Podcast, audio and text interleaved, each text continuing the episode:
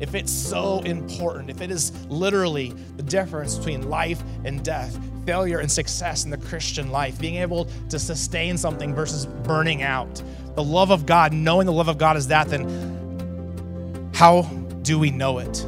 And how can we know it? If it's that big of a deal, how do we know it outside of John 3:16? How do we know it outside of the sort of like you're told that God loves you, but you really don't believe it? You don't believe that He likes you.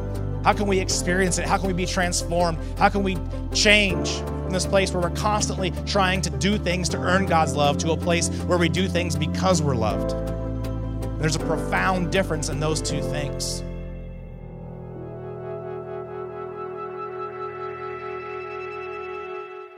So I want you uh, to imagine that you are a 10 year old boy. Now, I know in our culture that's a little bit weird, can be a little bit of a strange thing to ask, but just bear with me, it'll make sense. So I want you to imagine that you're a 10 year old boy who, along with your mother and little sister, have just moved into your new stepfather's house where your new bedroom happens to be in a converted attic. You love reading, you love sports, you love drawing, and you love falling asleep every night to the Beach Boys' greatest hits on cassette tape, especially the song Fun, Fun, Fun. And you really truly feel bad for whoever the girl was who had her T Bird taken away. That went over some of your heads, and I get that, but uh, great song. And because you love drawing, you have some basic art supplies like a sketchbook, some colored pencils, some markers, etc., on a makeshift table in said attic slash bedroom. And most nights you fall asleep quickly because sleep's never been an issue for you. But on occasion, if you don't fall asleep before the song I Get Around comes up on the cassette tape, things can get a little bit tenuous. Because within about five minutes of shutting off the lights in your room, you start to hear a slight rustling of papers over on your art table.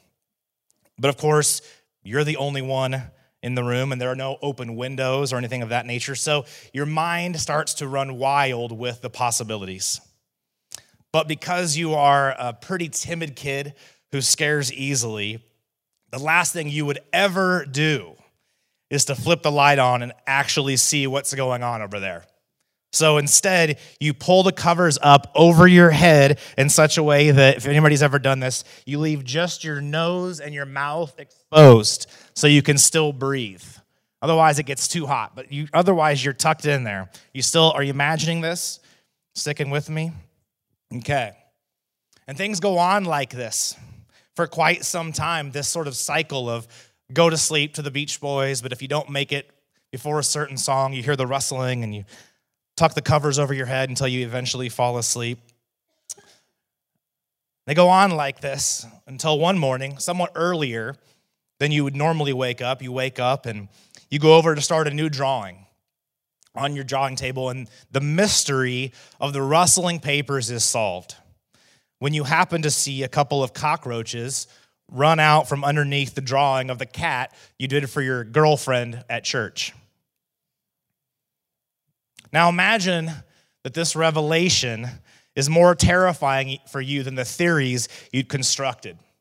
Right? Sure, they're cockroaches, but you're not the sort of kid who's okay with that, right? Just cockroaches, but that's, that's a big deal. Some of you even still can relate you're sensitive, you're bookish, and you're small in stature and diminutive just in general. And so cockroaches are a monster essentially, and they look like monsters. But so instead of your response being going on the war path to destroy the cockroaches, you instead uh, mention the cockroaches to your stepdad, whose response is to act like it's not a big deal at all. And as a result, you resolve to basically live with it the best you can, which lasts a total of about three nights.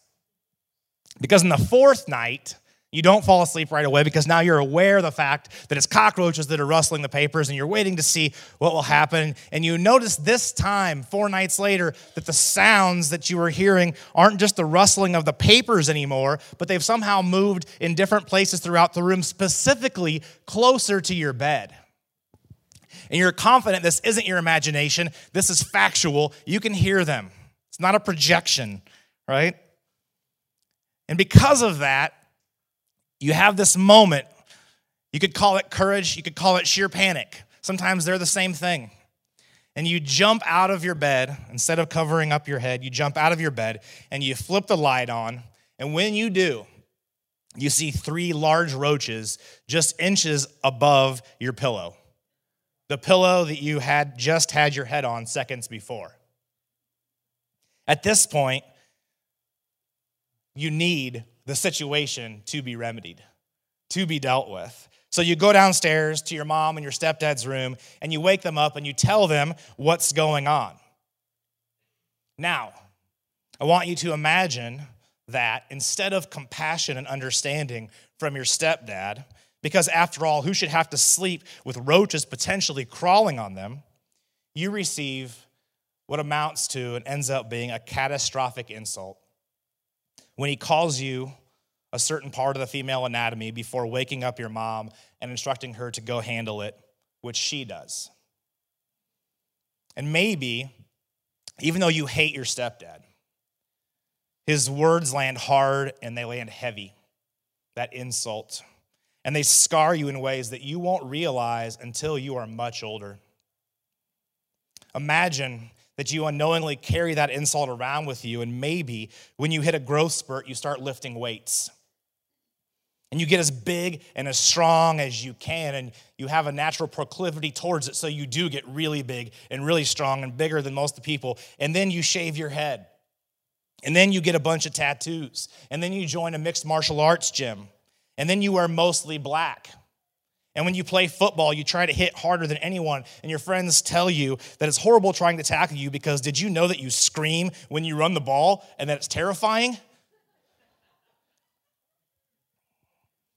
And all the while, as you're doing these things, you think you're doing them because you like them.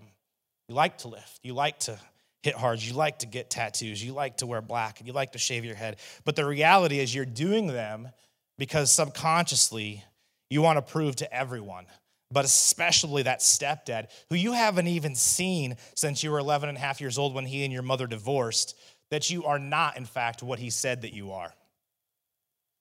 Imagine then how hard it would be for you now in your 20s, but still living as a frightened 10 year old boy to believe that God, as a father, loves you.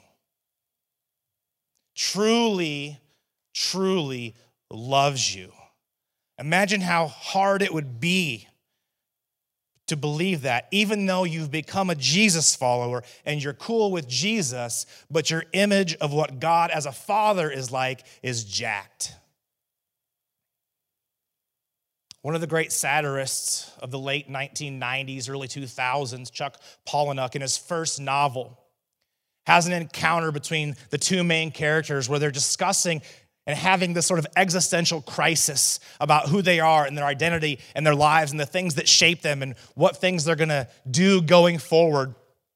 And in this conversation, they come to this very seminal moment where they realize that all of how they've been living, the things they've operated out of, have all everything to do with a father wound. And this is what one character says to another. He says this What you have to understand is your father was your model for God. And if you're male, and you can insert female in here because it's still true, but if you're male and you're Christian and you're living in America, your father is your model for God. And if you never know your father, if your father bails out or dies or is never at home, what do you believe then about God? What you end up doing is you spend your life searching for a father and God. And then, uh, obviously, in the unhealth of this, what you have to consider is the possibility that God doesn't like you, could be God hates you or us. See, the story, the truth is that I grew up without a father. He chose to deny that I even existed. He was not there when my mother gave birth, he was not on my birth certificate. He never acknowledged me until I found out about a year or less before he died. I did, however, have a series of stepdads each one seemingly worse than the one before. And that story I told you is 100% true of my life. What that meant for me was that up until 2010, which was 10 years into my career as a pastor, and 14 years into following Jesus, I knew literally nothing of the love of the Father. Now, I'd preached on it a lot, I'd taught on it a lot, I'd probably counseled people about it. But personally, I didn't know it. Capital K N O W. I didn't know it. Now, don't get me wrong, I knew it intellectually. I knew all the key verses from John 3:16, right? So God so loved the world all the way down to more obscure ones that most people don't know, but the factual knowledge that I possessed had yet to make what's called the 18-inch journey from my head into my heart. Looking back, I'd say I knew that God loved me, but that's only because he was sort of obligated to. He may have loved me abstractly in the John 3:16 for God so loved the world and I just so happened to be a part of the world and he was sort of obligated, you know, to love me because of that, but apart from that obligation, and here's a key distinction, I didn't think he liked me. See, lots of us can believe that God loves us abstractly, but we don't really believe that he actually likes us. I didn't think that God bragged about me to the angels, you know, when I did something that made him proud. I didn't think that I put a smile on his face, and I certainly did not think that he was proud of me. This is 10 years into being a pastor. I guess I believe that he tolerated me, but with a fair amount of disdain, of fair amount, excuse me, of disdain, just as my stepfathers had. I was there, they tolerated me, but mostly they didn't like me. Mostly I was in the way. Mostly I, for them, was a means to an end. See, nothing I could ever do was good enough to earn his love, just as nothing I ever did growing up was enough to earn the love of my birth father or of my stepdads. Straight A's, not good enough. Never in trouble when I was young, not good enough. Good at sports, kind to others, two time spelling bee champ, not enough. It wasn't enough. I couldn't do enough to prove to my birth father that he shouldn't have abandoned me. So, unbeknownst to me, I tried and I tried and I tried to earn God's love. But ultimately, I found myself in a cycle of try, fail in my mind, then resentment, then rebellion. Has anybody ever been there? You try to earn somebody's love. There's a moment where you realize you haven't done it or it's not enough, so you've failed. And so then you resent them. How much is going to be enough? And then after you cross that line of resentment, what comes next is rebellion, it's anger. Then, in the late fall of 2010, so a little under 13 years ago, I hit a wall. Not just a little wall, You've probably hit walls in your life. I've hit walls in my life, times where you feel like you're not moving forward in different areas. This was not that. This was something totally other, something different. Think of those commercials like when I was growing up, these commercials uh, with the crash test dummies where they have the sort of frame of the car and it's going whatever miles per hour and it's into a brick wall and it shows the damage that's done to the crash test dummies, right? And what happens if you're not wearing your seatbelt? I crashed into a wall at whatever miles per hour, not wearing my metaphorical seatbelt.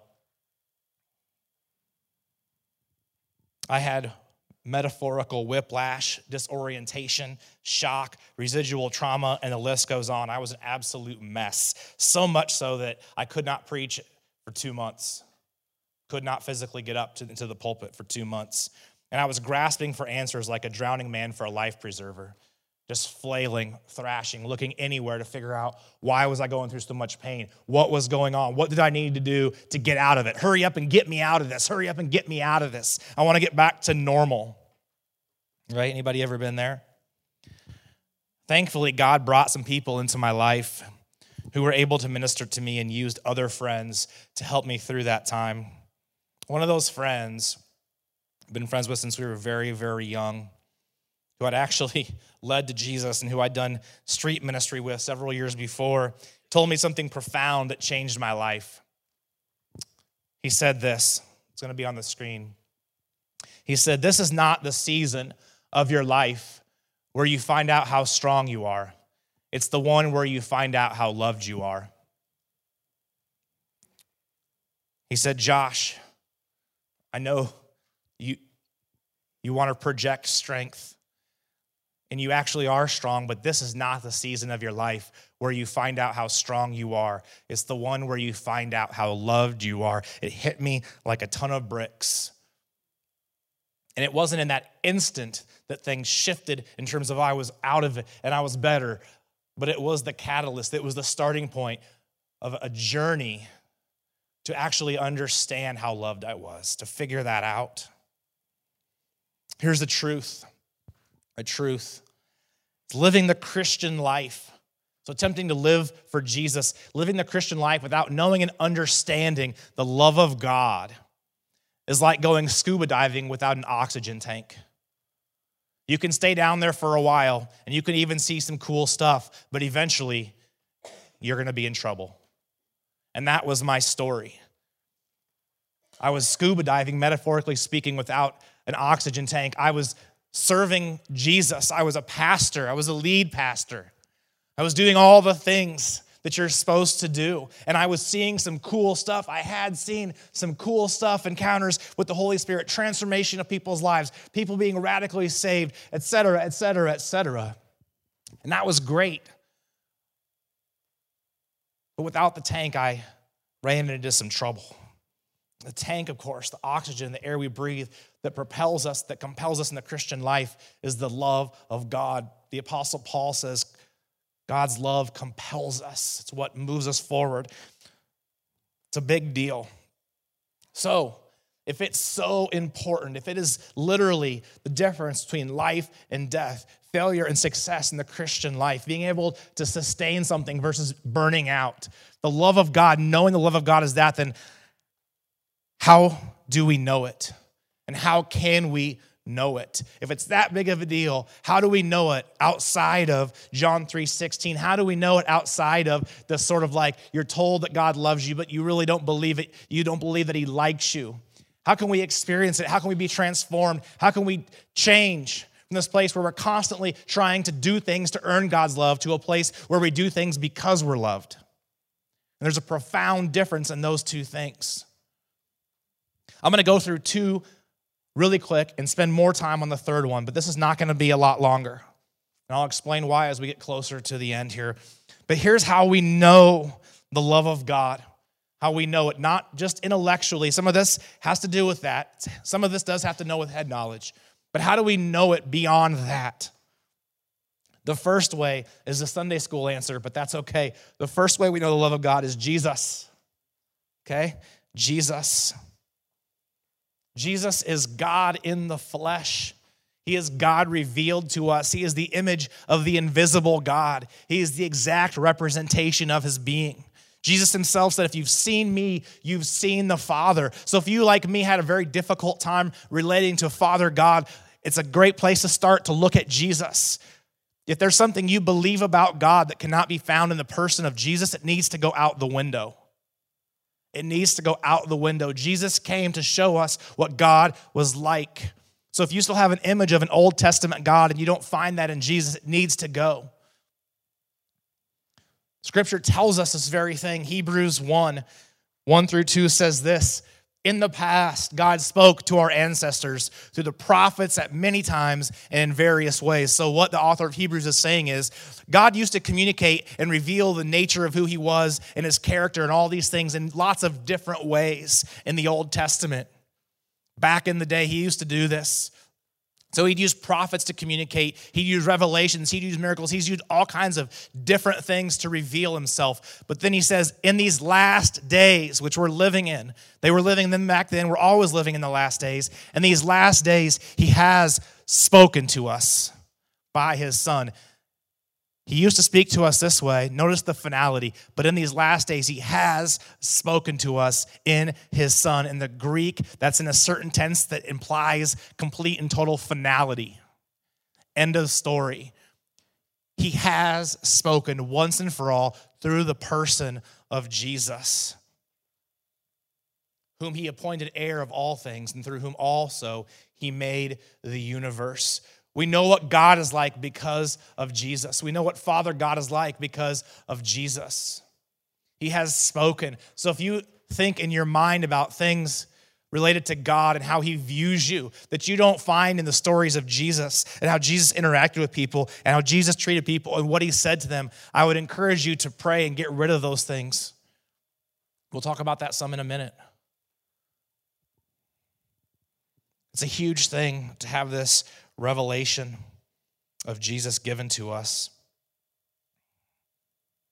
Part of the problem, and I say this gently, but part of the problem is when I say Jesus reveals the Father.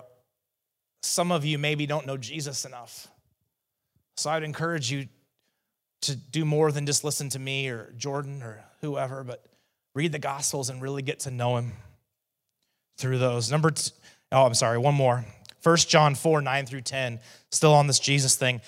This is how, very clear, this is how God showed his love among us. So, you want to know the love of God? He tells us this is how. This is how. He sent his one and only Son into the world that we might live through him. This is love, not that we loved God, but that he loved us and sent his Son as an atoning sacrifice for our sins. This is how God showed his love among us. He sent his one and only Son into the world that we might live through him. Do you know there's a verse, it's an Old Testament prophecy called a messianic prophecy that talks about Jesus and when he would go to the cross and when he would be resurrected, but all the things leading up to that. And it says, For the joy set before him, he endured the cross. For he doesn't say he enjoyed the cross that he looked forward to it. We know he did not. It says, For the joy set before him, he endured it. He counted the joy that would come after worth the price that he'd have to pay of being crucified. Well, what was the joy that was set before him? The joy set before him was an eternity spent with you, which is crazy to think about. Because I'm not even sure I'd want to spend an eternity with me sometimes, right? Some of you are like, I wouldn't want to spend an eternity with you. And I'm just, anyway. But he looked at you and not, this is where we have to get it out of, of this abstract place. He didn't look at you sort of like as this big, you know, like ball of humanity or whatever, this big blob, and say, I'm going to spend eternity with them. That would make no sense. No, he looked at you individually. Any of us who would decide to follow him, any of us who would commit our life to him, even in the midst of our imperfections and our weakness and all the times we would try and not do well and all those things, he still he looked at us in that state and he said, "You are worth the cross. You are joy set before me, not endurance." Not, I kind of have to spend eternity with you because you kind of skated in because you prayed a prayer once and I kind of got to let you in now. Not that, the joy. He looked forward to spending eternity with us. Now, he's doing a lot of work to prepare us for that so he can tolerate us at times, joking around, but in all seriousness, we were the joy set before him. When is the last time that you woke up first thing in the morning and the first thing you thought, the first thing you said to yourself was this I am the joy that was set before Jesus, that he considered it worth going to the cross for. And I'm going to live out of that place. That's who I am. Pastor Mike talked about that last week in terms of identity. It was such a great word. But that's who I am. I'm the joy set before him. See, we never have to wonder again if we're loved by God. It has been settled. Number two is the church. How do we know the love of God? How do we know when God loves us, if God loves us? The church. The church is God's gift to us. It's his gift. 1 John 4 7 and then 11 through 12 says this Dear friends, let us love one another, for love comes from God. Everyone who loves has been born of God and knows God. Dear friends, since God so loved us, we also ought to love one another. No one has ever seen God, but if we love one another, God lives in us, and his love is made complete in us. We are his body. We are his body. We are to use an old cliche, but it's still good. We are the hands and the feet of Jesus. There are so many quotes and so many things I could talk about regarding the fact that you may be the only Jesus that someone ever sees. But that's actually okay. That's the way it's supposed to be. Paul actually says, like, that's the way that it works. He says, We've received from God what's called the ministry of reconciliation, not counting the world's sins against it. And it says, as though God were making his appeal through us. So when we share the love of God with another person, when we care for somebody, whether it's in our own church, whether it's outside of these walls, which hopefully happens a lot, whenever you do those things, you are representing Jesus. You are demonstrating his love. But more importantly, for our context this morning, whenever somebody who's a Christian cares for you, gives you a word of encouragement, prays for you, visits you, brings you a meal when you've had a family situation, just sits down and listens to you for two hours over coffee, whatever that is, they are demonstrating the love of God to you. And oftentimes we overlook those things as small or trivial when in fact they're not. They're literally God in the flesh in a very different way. I don't need to get into all the theology behind that, but scripture tells us that's essentially what's happening. We are the body of Christ. There was a story during my, my season I mentioned earlier in 2010 when I was going through all this craziness where I was sitting alone on the couch. Carrie and Lincoln was two years old. Carrie and Lincoln were out doing something. I was sitting alone on my couch, and I can't even tell you the levels of oppression that I felt like I was under. I felt like I could not stand up. I felt like the world was coming to an end. It was not good, it was a mess. And in that moment, I just said to God, God, I need somebody to show up. I need somebody to show up right now. Like, and literally, the words are out of my mouth. I need someone to show up right now. I look, I open my eyes. I was sitting in our front room, and a car pulls up. Not kidding a car pulls up right in front of my house. And one of our good friends, she gets out of her car and she walks up and she's really small and very small voice. And she walks up and she knocks on the door and I open the door because you know it's like you pray for something, but then you're still confused or like you forget you just prayed that. But she, I opened the door and I, and I looked at her and I'm just a mess. And she just says to me, um, feel like God told me to come over. And I was like bawling. and I'm like, I'm pretty sure he did.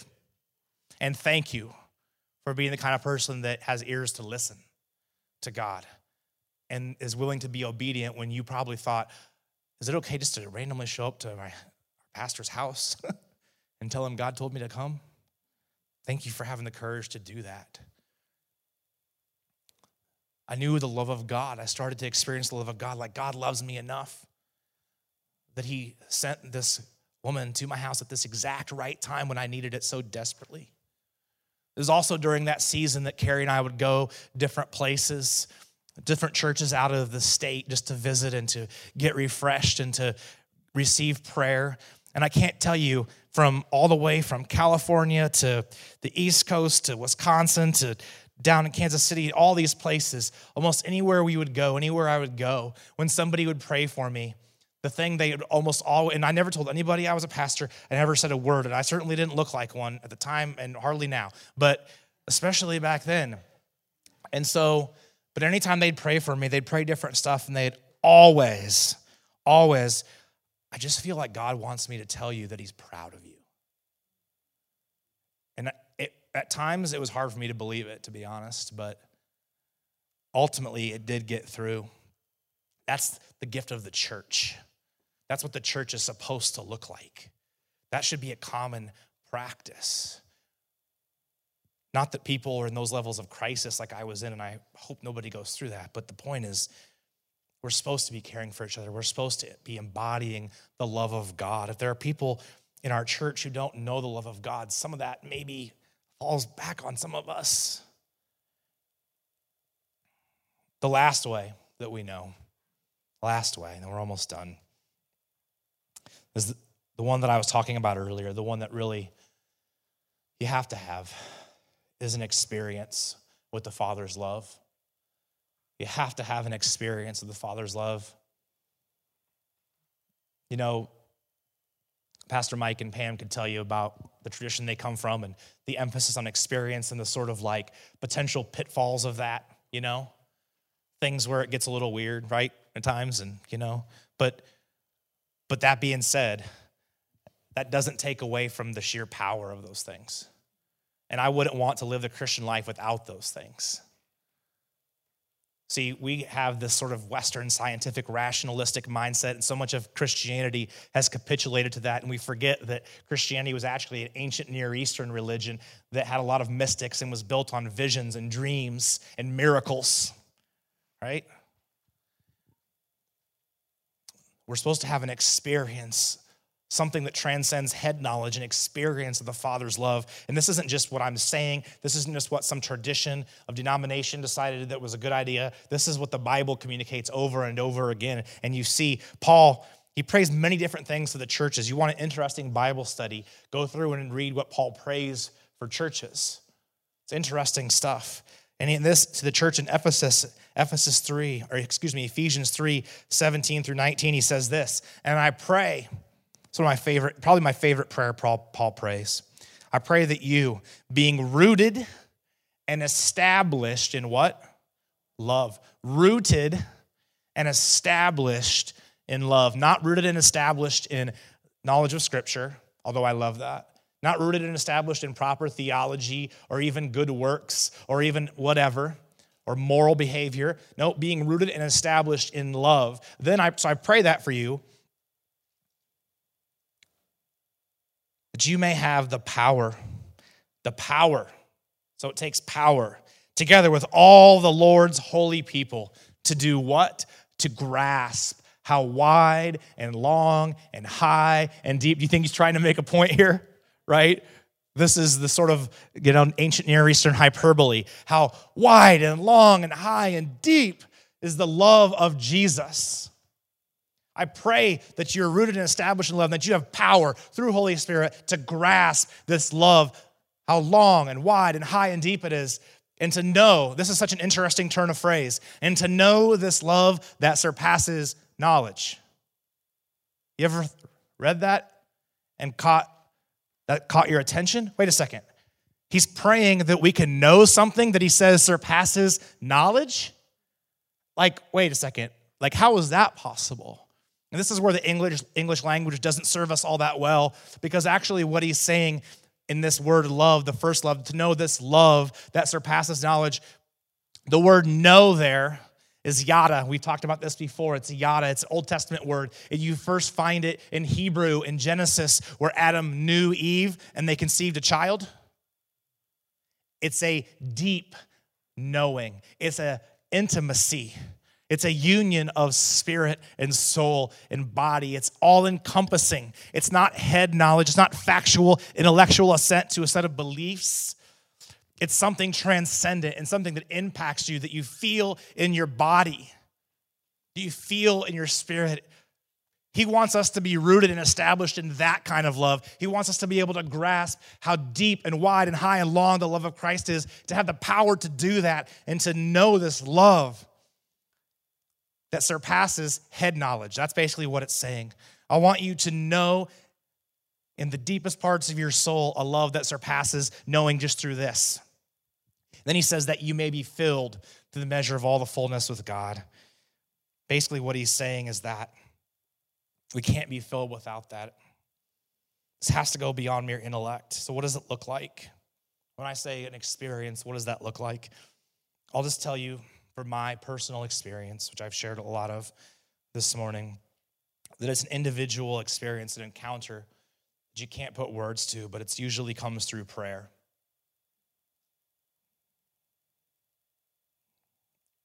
Hold that thought. We love, we're told, because he loved us. Some translations actually read, We love him because he loved us, but that's actually incorrect that word him isn't there. It actually just says we love, period, because he loved us. We love because he loved us. If we don't know that he loves us, if we don't know, capital K N O W, that he loves us, we will not love others. It's that simple. It's that simple. There's a super well known scripture that just says, love your neighbor as yourself, right? We hear that all the time, and Some of us, that's easy to obey because we don't love ourselves all that well. So, yeah, I'm fulfilling my that commandment because I'm critical and harsh towards myself. I'm unforgiving towards myself. I'm judgmental towards myself.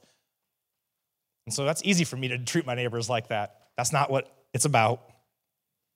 Again, the standard translation leaves this kind of flat and incomplete. What it actually says in the original Hebrew is this I have this on the screen, not the Hebrew part, just the English translation. It says it's a, it's a statement of fact. It says, and you are going to love others in the same way that you love yourself. It's not so much a commandment, a to do, it's a statement of fact. You will do this. And if you don't know the love of the Father, if you haven't encountered the love of the Father, you will not love yourself well, I promise. 100% guarantee. I have yet, in all my years of ministry, to meet someone who loved themselves well without knowing the love of the Father. And almost everybody I know who has not loved themselves well, there's a father wound. Here's the truth, and then we're almost done. Understanding and accessing true love is at the core of all spiritual practices. Point blank, period. If you are not rooted and established in love, if you don't know the love of Father, everything else you're doing is just performance. It's trying to earn something that you already have. It's the original trick that Satan pulled in the garden with Eve. He tried to get her to earn something that she already had. She was already created in the image of God, but Satan tried to convince her that she needed to be created in the image of God. If you look, go check it out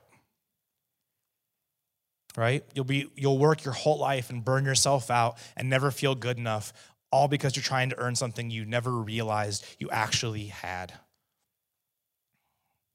In the song Abba, which is the he, which is the old Hebrew word for father, deep intimacy, it's what Jesus referred to God as, even in the Lord's Prayer, Abba, which was what set people off and made them so upset that he would refer to God with that kind of intimacy, kind of intimate, tender word. But in the song Abba by Jonathan David and Melissa Helser, one line sums up this entire message, what I'm talking about today. This sort of knowing the love of God and holding on to it. They say this Your thoughts define me. And speaking to God, they say, Your thoughts define me. I'm going to let go of all my judgments about myself. Other people have said my father wounds. I need an encounter with you, and I want your thoughts to define me. And imagine if the whole church could grasp this and live into it, what might be possible. Imagine if you had a whole bunch of people, let's just say here at New Point Church, and every single person here had a deep revelatory experience and knowledge of the love of the Father, and they let go of all the other baggage and they lived from that place and lived out in love. Never tried to prove anything again, never tried to earn anything again.